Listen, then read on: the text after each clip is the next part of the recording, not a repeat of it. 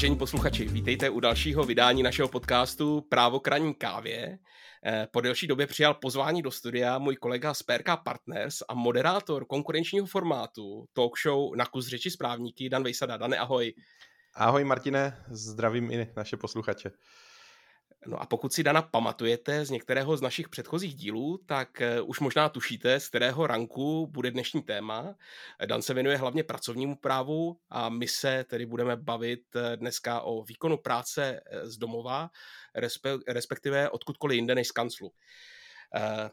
Dane, pokud bych to měl nějak zahájit, za poslední 3 roky se z home officeu stala nejdřív pro řadu podniků existenční nutnost a postupem se z toho v řadě firem stal takový nový normál. Takže na to zareagoval i náš zákonodárce. No a než se dostaneme k problémům, o kterých se zas tak nemluví často, mohl bys pro mne a pro posluchače v rychlosti prosvištět, co se v legislativě ohledně úpravy práce z domova důležitého změnilo za ty poslední 2-3 roky? No, v legislativě se právě za poslední 2-3 roky nezměnilo v podstatě vůbec nic.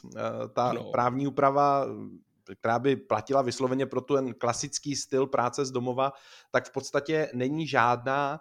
A já bych se možná ještě vrátil k tomu, co jsi zmínil, že opravdu za ty poslední, dejme tomu už dneska skoro 3 roky, ten praktický postup nebo to praktické využití home officeu bylo takové jako hodně na houpačce.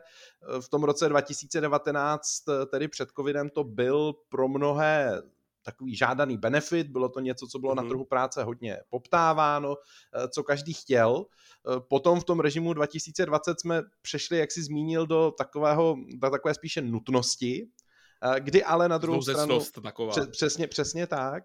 Kdy ale na druhou stranu zase ten home office díky tomu začalo umožňovat i mnoho zaměstnavatelů, kteří jej do té doby jaksi odmítali. Takže opravdu po tom trhu se ten home office poměrně výrazně rozšířil. No a teď se dostáváme podle mě do takového trošku přelomu, kdy vlastně tak trochu očekáváme, jaká bude budoucnost toho home officeu, protože samozřejmě mnoho zaměstnavatelů ho stále chce využívat, stále tento způsob práce jim vyhovuje, ale mám pocit, že se objevuje stále více jak zaměstnanců, tak zaměstnavatelů, kteří jej zase naopak už mají tendenci malinko odmítat a chtějí se vracet do těch kanceláří. Takže já si myslím, že taková ta budoucnost, o které se tady právě v tom roce 2020-2021 mluvilo, že jako ty kanceláře zaniknou a že všichni budeme výsledku pracovat z domova, myslím si, že to tak úplně není. Konec konců hodně se začalo mluvit i o právě těch, řekněme, psychologických, sociálních problémech spojených s prací z domova, takže uvidíme, kam se to ještě vyvine. Ale je pravda, že trošku negativní roli může hrát i ta právě připravovaná novela zákoníku práce. Takže s trochu nadsázky by se dalo říct, že za chvíli se budou objevovat inzeráty pracovní, ve které bude práce z kanceláře bráno jako nový typ benefitu. Ano, ale jako na druhou stranu český zákoník práce s tím stále pracuje jako s tím standardem a ten home office nebo obecně práce z jiného místa je tou výjimkou. No a chystá se teda nějaká zajímavá právní úprava v těchto předpisech? Já si uvědomuji, že se hovoří o tom, že by měla být nějaká paušální náhrada za energie spotřebované během výkonu činnosti z domova. Myslím, že v částce 2,80 Kč za hodinu, to znamená nějaká necelá 500 asi měsíčně. Bude se tam ještě chystat nějaká úprava? Chystá se, co je ale důležité úplně říct na úvod, tak ta úprava, o které se teď budeme bavit, nebo ten návrh, o kterém se budeme bavit, zatím je teprve v připomínkovém řízení, což znamená, že ta cesta vůbec k nějakému schválení, natož k účinnosti je ještě jako velice dlouhá a jak už to u zákoníku práce bývá, tak bych řekl, že bude poměrně trnitá, takže to, co si teď řekneme, je potřeba brát s určitou rezervou, ne, že to tak bude už někdy příští měsíc platit. Má se navrhovat v podstatě právě specifická úprava pro práci na dálku, ta má zahrnout i tedy ten obecný home office, ale nejenom ten. Ta úprava právě přichází jaksi trošku po tom, co se tady 3 roky mluvilo, právě, že jaksi tady ta úprava chybí. Nicméně v mezičase se zjistilo, že ona vlastně tak úplně nechybí, že ji vlastně možná tak úplně nepotřebujeme, že ta praxe si jaksi s tím dokáže vypořádat sama.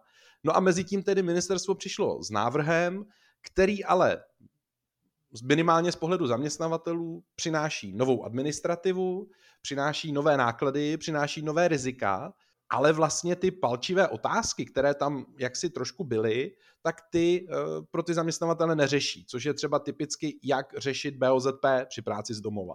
Tak to zákonodárce v tom návrhu jaksi vyřešil fikaně, když jako stranám přikázal, aby si to sami domluvili v písemné dohodě.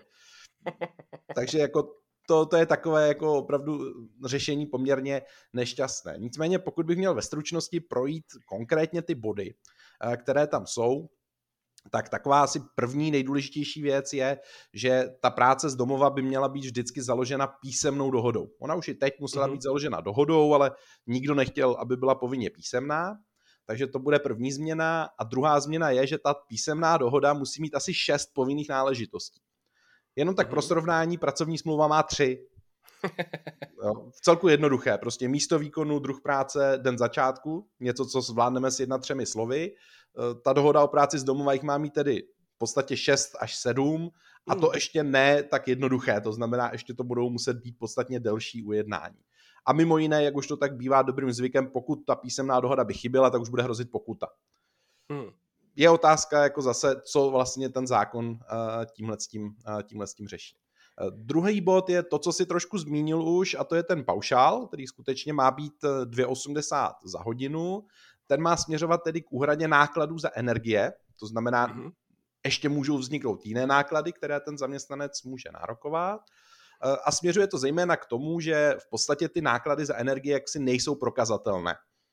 Ty nejseš schopen, jak si říct, prokázat, doložit, kolik elektřiny si spotřeboval, protože si ten den pracoval z domova, kolik přesně víc si jak si protopil, takže ty náklady v podstatě nelze uplatnit, což má vyřešit ten paušál. Nicméně i na ten je takový jako hodně dvousečný pohled. Na jednu stranu tam, kde ten home office je spíše z vůle zaměstnavatele, tak tam jsou s ním asi všichni spokojení, protože doposud to zaměstnavatel řešil nějakým zdaněným příspěvkem za tu práci z domova. Teď budou moct uplatnit ten paušál, peníze se vyplatí, protože je to náhrada nákladů bez zdanění, všichni jsou spokojeni.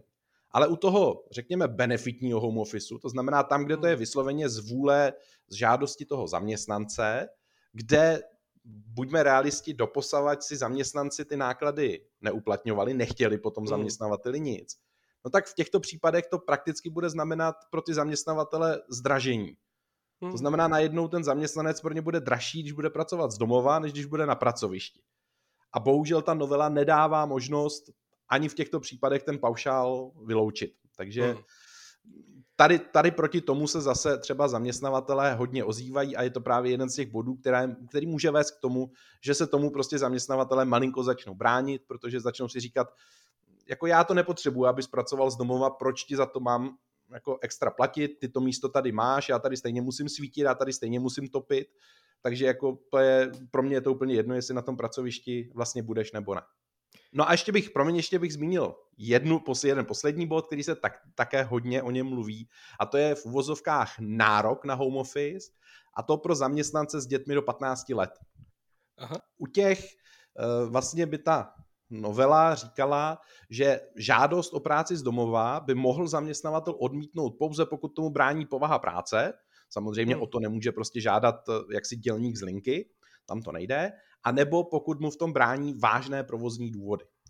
To je ovšem termín, který zákoník práce a zejména soudy vykládají velice přísně. Říkají, že vážné provozní důvody jsou dány skutečně v případě, že už to nějakým zásadním způsobem naruší provoz zaměstnavatele. Nejenom to, že musím prostě něco trošku přeorganizovat, ty lidi trošku přesunout a podobně.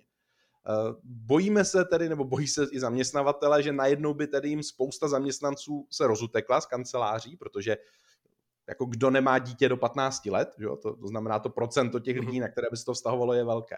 A celé to kouzlo je v tom, že vlastně my se tváříme, že toto po nás chce evropská směrnice, ale my jdeme dramaticky nad rámec té směrnice. Ta směrnice zaprvé mluví pouze o zaměstnancích s dětmi do 8 let, takže už tam si to dáváme nahoru. No a za druhé, ona nemluví vůbec o nároku, ale ona mluví o možnosti požádat a v podstatě o tom, že by měli dostat nějakou odůvodněnou odpověď, nebo že by prostě zaměstnavatel měl mít nějaký důvod k tomu, proč jim to případně neumožní. Takže tady je to jako velice extenzivní. Obecně proti všem těm třem bodům se zaměstnavatele, zaměstnavatelské svazy poměrně dost vymezují a já doufám, že zejména po tom připomínkovém řízení už ta textace bude podstatně rozumnější a podstatně víc v souladu s tou praxí. Takže když se vlastně vrátím na začátek, co jsi říkal, dalo by se to shrnout, že ze začátku to fungovalo bez úpravy, potom se zjistilo, že to takhle vyhovuje a stát tím přišel vlastně pozdě, ale za to špatně. Takže... Je to tak ono je to samozřejmě i tím, že ty procesy na straně toho státu jaksi běží delší dobu, zatímco ta praxe, ta většinou sprintuje, tak u státu je to spíš takový pomalejší maraton. No takže zatímco sprinteři už jsou dávno v cíli, tak maratonec se teprve zahřívá, takže asi tak bych to řekl, no a teď se blížíme k cíli toho maratonu, zatímco sprinteři už jsou dávno na hotelu a po večeři, no. Ty jsi byl vždycky větší diplomat než já. Ale možná teďko k tomu zajímavějšímu. On totiž home office nemusí být vždycky jenom home. On je to dost často třeba home office na chatě, to znamená nějaký cottage office, nebo někde v hotelu na dovolené třeba. No a zároveň se i u nás rozmáhá trend takzvaného digitálního nomádství, to znamená, že lidi, kterým stačí k práci vlastně jenom počítač a telefon, tak mohou pracovat odkudkoliv. No a ne každý si uvědomuje, že možnost pracovat právě odkudkoliv má svá úskalí jak na straně zaměstnavatele, tak i na straně zaměstnance. No a pokud vezmeme nejdřív tu jednodušší variantu, to znamená, pokud já budu pracovat třeba ze svých chajdy u Adršpachu nebo u Mácháče, jaký rizika vlastně plynou z toho, že máme takhle relativně volně sjednaný ten home office? Neznamená to třeba, že mi v té mé chajdě vznikne nějaká provozovna nebo něco takového? No takhle, asi bych nejprve řekl, že ten pojem, který jsi zmínil, to digitální nomádství, tak si asi více spojujeme opravdu s prací třeba v zahraničí nebo prostě s nějakou dlouhodobou nepřítomností. Nevím, jestli někdo, kdo pracuje jaksi z chaty v Adršpachu, by se nazýval digitálním nomádem. Ale samozřejmě jako i to je varianta. Nicméně chtěl jsem říct, že to digitální nomádství, které jaksi na západě je třeba poměrně populární, tak u nás je skutečně ještě zatím v určitých začátcích, pokud bychom se měli srovnat třeba s USA, a opravdu to k nám přinášejí spíše nadnárodní společnosti, které prostě stejně jsou zvyklé pracovat tak, že v rámci jednoho týmu jsou ti členové z různých míst ve světě, takže je prostě netrápí ta nemožnost se vzájemně vidět, netrápí je třeba časové rozdíly, zatímco jako pro typicky české společnosti, které nejsou součástí nějakých nadnárodních skupin, to zatím jako příliš obvyklé není a je to jako velkou výjimkou.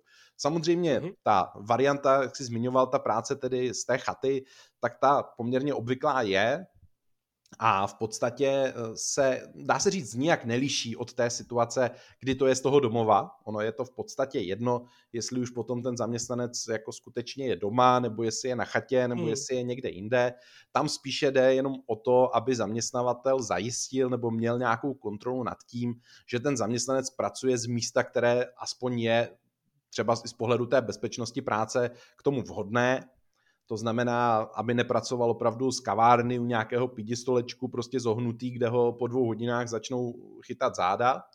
No a asi druhá věc je jenom, aby k té práci ten zaměstnanec tam měl podmínky. Zatímco doma máme už dneska asi každý spolehlivý, rychlý internet, tak prostě ta chata v tom Adršpachu, tam to tak slavné být nemusí, bude ten internet vypadávat, bude tam slabý mobilní signál a pak už samozřejmě je otázka, když ten zaměstnanec nebude moc pracovat, na čí straně je to vlastně překážka, ve chvíli, kdy ten zaměstnavatel mu to umožnil, byl s tím nějakým způsobem srozuměný. Takže v tomto případě jsou to otázky spíše praktické a jako i v té realitě, jak jsme se bavili, opravdu ty problémy s tím home officem moc nejsou, respektive pokud jsou, tak je to spíše o výkonnosti, o třeba dodržování pracovní doby, s čímž ale jak si stejně žádná právní úprava nic nezmůže, nic neudělá, to prostě si vždycky musí zejména hlídat ti manažeři, kteří z naší zkušenosti občas mají tendenci taky na ty zaměstnance, kteří nejsou v kancelářích, malinko zapomínat, že jsou stále jejich vedoucí. No a nakonec, jak si zmiňoval ještě tu provozovnu, Myslím si, že to úplně nehrozí. Samozřejmě s výjimkou situace, pokud by si ten zaměstnanec na té chatě udělal okýnko a z toho prodával produkty zaměstnavatele, ale jinak prostě pokud bude sedět u počítače a prostě pracovat tímto způsobem, tak si myslím, že třeba z pohledu toho živnostenského, že by se o provozovnu zaměstnavatele skutečně nejednalo. No tak, abys mi nevyčítal, že digitální nomád nemůže být jenom v českých luzích a hájích, tak opustme český rybníček a vydajme se na pláž na Karibiku. Co se stane, když se odstěhuju na 3/4 roku někam třeba do Thajska nebo právě po Evropě nebo i mimo Evropskou unii? Začneme možná tou Evropou. Tak přesně, pojďme se, než se teda posuneme do toho Karibiku, tak pojďme začít něčím blížším. Nějakým státem tedy, který je v Evropské unii. Samozřejmě třeba může to být třeba Itálie.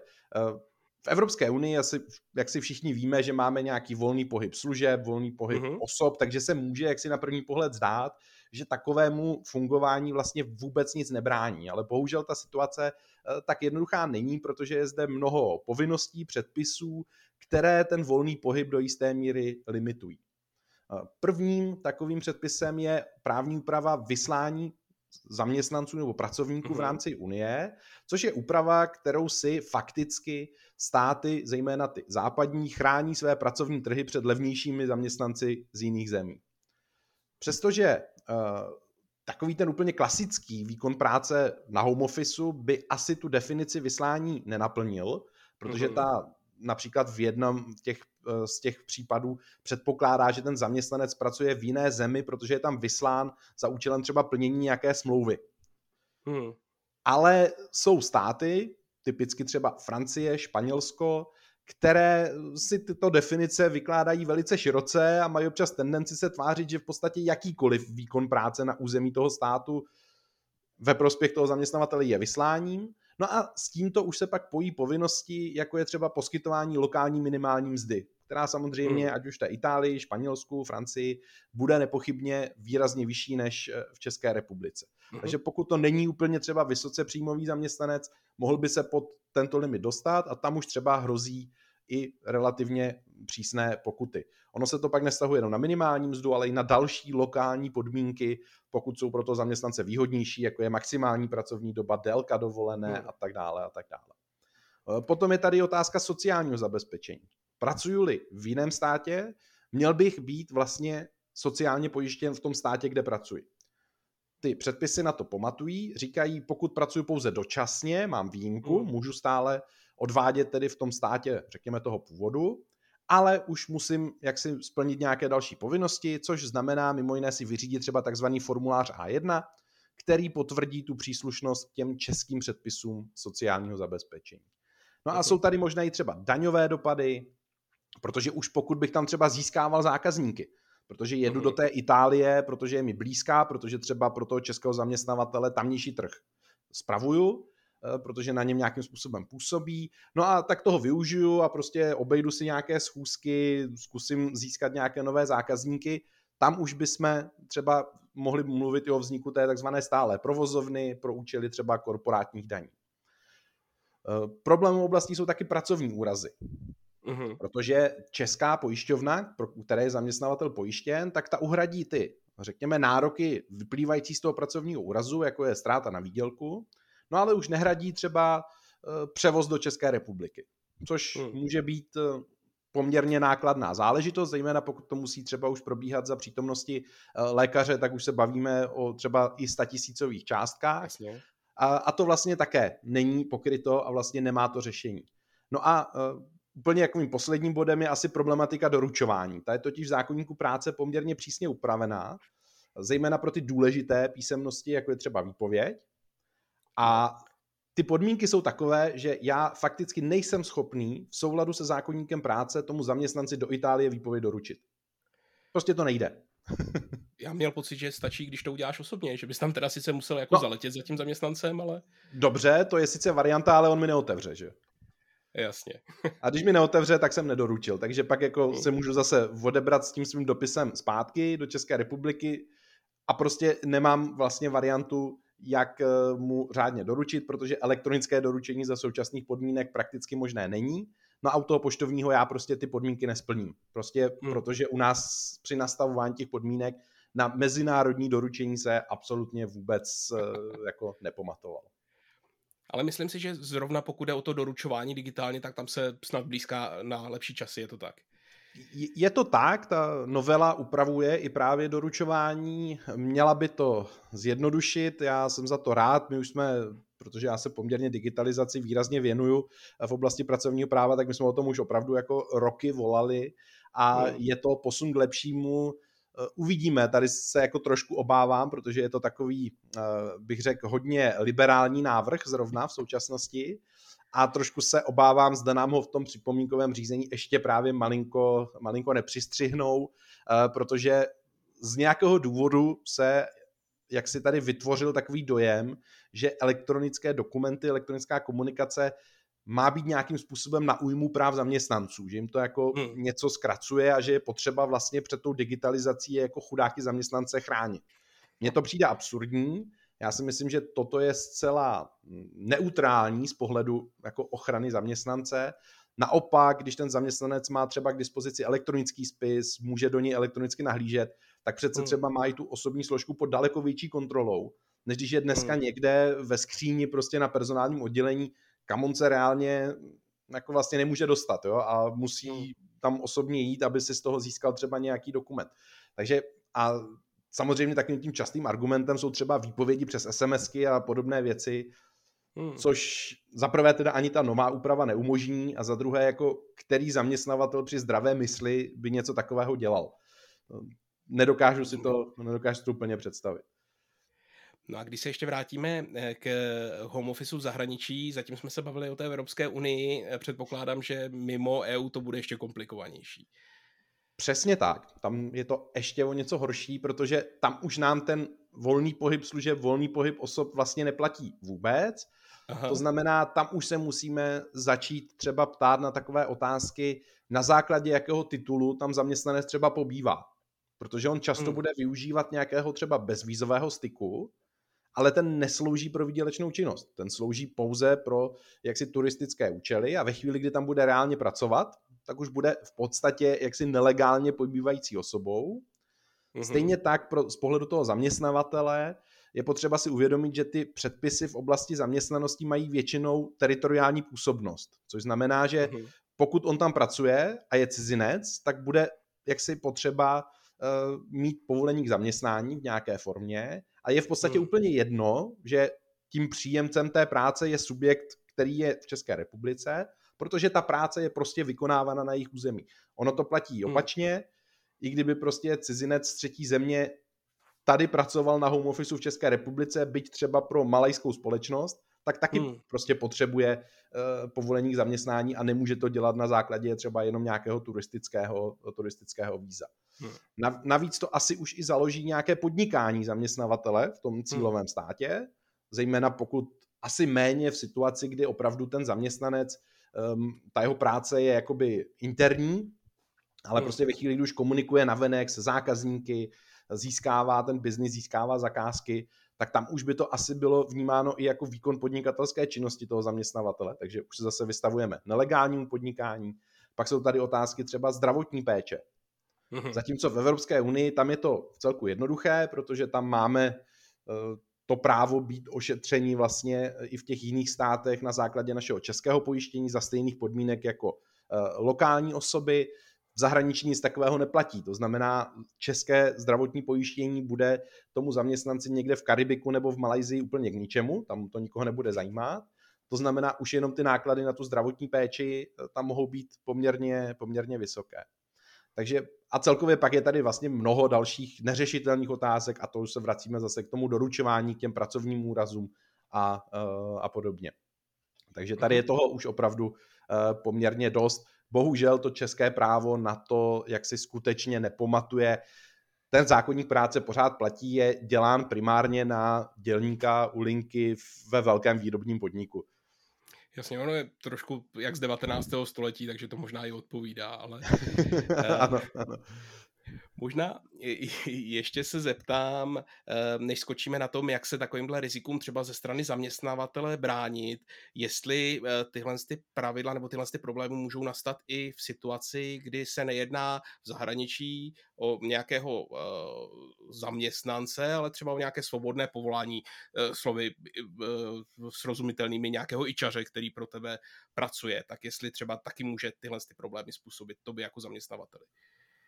No, v situaci, kdy to bude, řekněme, skutečně samostatný OSVČ, to znamená, nebude to švarcsystém, tak v takovém případě by asi ten, nebudeme tady říkat zaměstnavatel, ale objednatel, měl zůstat nějakých problémů ušetřen, ale zase o to více, jak si těch problémů může dopadnout na hlavu toho samotného ičaře, protože tam už potom třeba bude-li v tom státě mimo EU, no tak tam už je potom nepochybné, že koná podnikatelskou činnost v tom daném státě, že by tam měl mít vlastně to nějaké podnikatelské oprávnění, že by tam měl mít to povolení k pobytu, kterému umožňuje podnikatelskou činnost.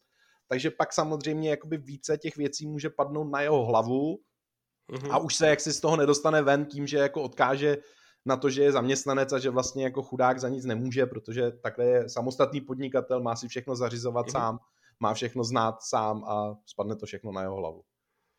No a když se teda vrátíme k zaměstnancům, jak jako zaměstnavatel můžu se bránit tomu riziku, že mi člověk, zaměstnanec na home officeu odletí na 3/4 roku právě někam třeba mimo Evropskou unii do svého letního sídla v Karibiku a začne tam pro mě pracovat a potom si na mě došlápne nějaký místní úřad. No tak on to v podstatě není problém, protože zaměstnanec bez jaksi dohody se zaměstnavatelem tohle udělat vůbec nemůže. On musí pracovat z pracoviště a primárně se musí dohodnout na tom, že vůbec bude pracovat z jiného místa, kdy většina zaměstnavatelů, a určitě to lze kvitovat, tam stále má jaksi vymezeno i v té dohodě o práci z domova místo, ze kterého bude pracovat, či míst více, nebo alespoň to, že se jedná třeba o Českou republiku. To znamená, bez toho, aniž byste se zaměstnavatelem na tom dohodl, tak v podstatě jednostranně to udělat jaksi a zmizet nemůže. Pak je samozřejmě ta otázka, zda by zaměstnavatel takové žádosti vůbec měl vyhovět a případně za jakých podmínek.